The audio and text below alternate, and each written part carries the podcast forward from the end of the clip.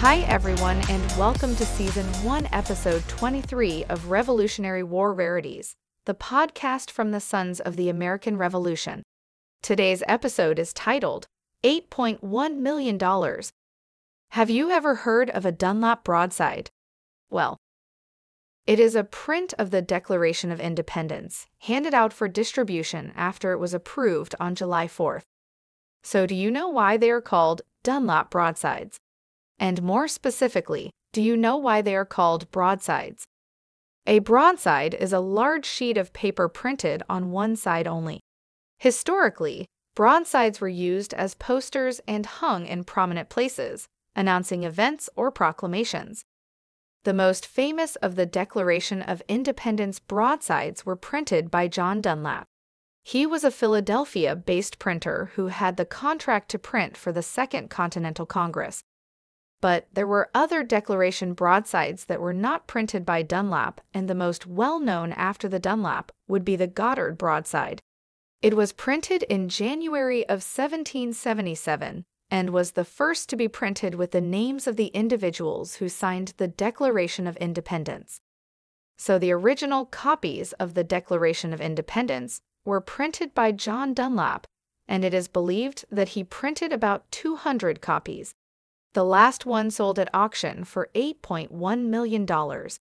There are only 26 known original Dunlap broadsides that exist today.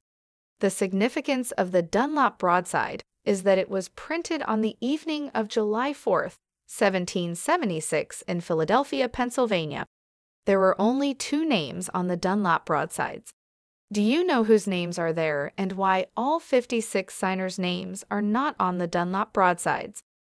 Well, the declaration wasn't signed until August 2nd, almost a month later. But two names do appear on the Dunlap broadside, and they are John Hancock, who was president of the Congress, and Charles Thomson, who served as Secretary of the Congress from 1774 through 1789. In New York City, there was a large statue of King George III on horseback. On the night of July 9th, after George Washington's troops heard the reading of the Declaration of Independence for the first time, a local group of the Sons of Liberty tore down the statue. That statue had only been on display for about six years. The statue was made from about 4,000 pounds of lead, and true to the cause of liberty, the attackers of the King George III statue ended up melting it down and making in excess of 42,000 bullets from the lead that was harvested. So, as impressive as the statue may have been, it was used to make an impression on the red coats in the years to come. So, strangely enough, this is a weird example of King George being used to kill his own troops. You can see that the Declaration of Independence had an immediate effect on the troops and further energized the movement, which ultimately resulted in the creation of the United States. And the Dunlap broadside played a major role. Now, back to John Dunlap. Well, he ended up printing the Journals of the Continental Congress, the North American and United States Gazette, Continental Currency, and ultimately printed the Constitution of the United States.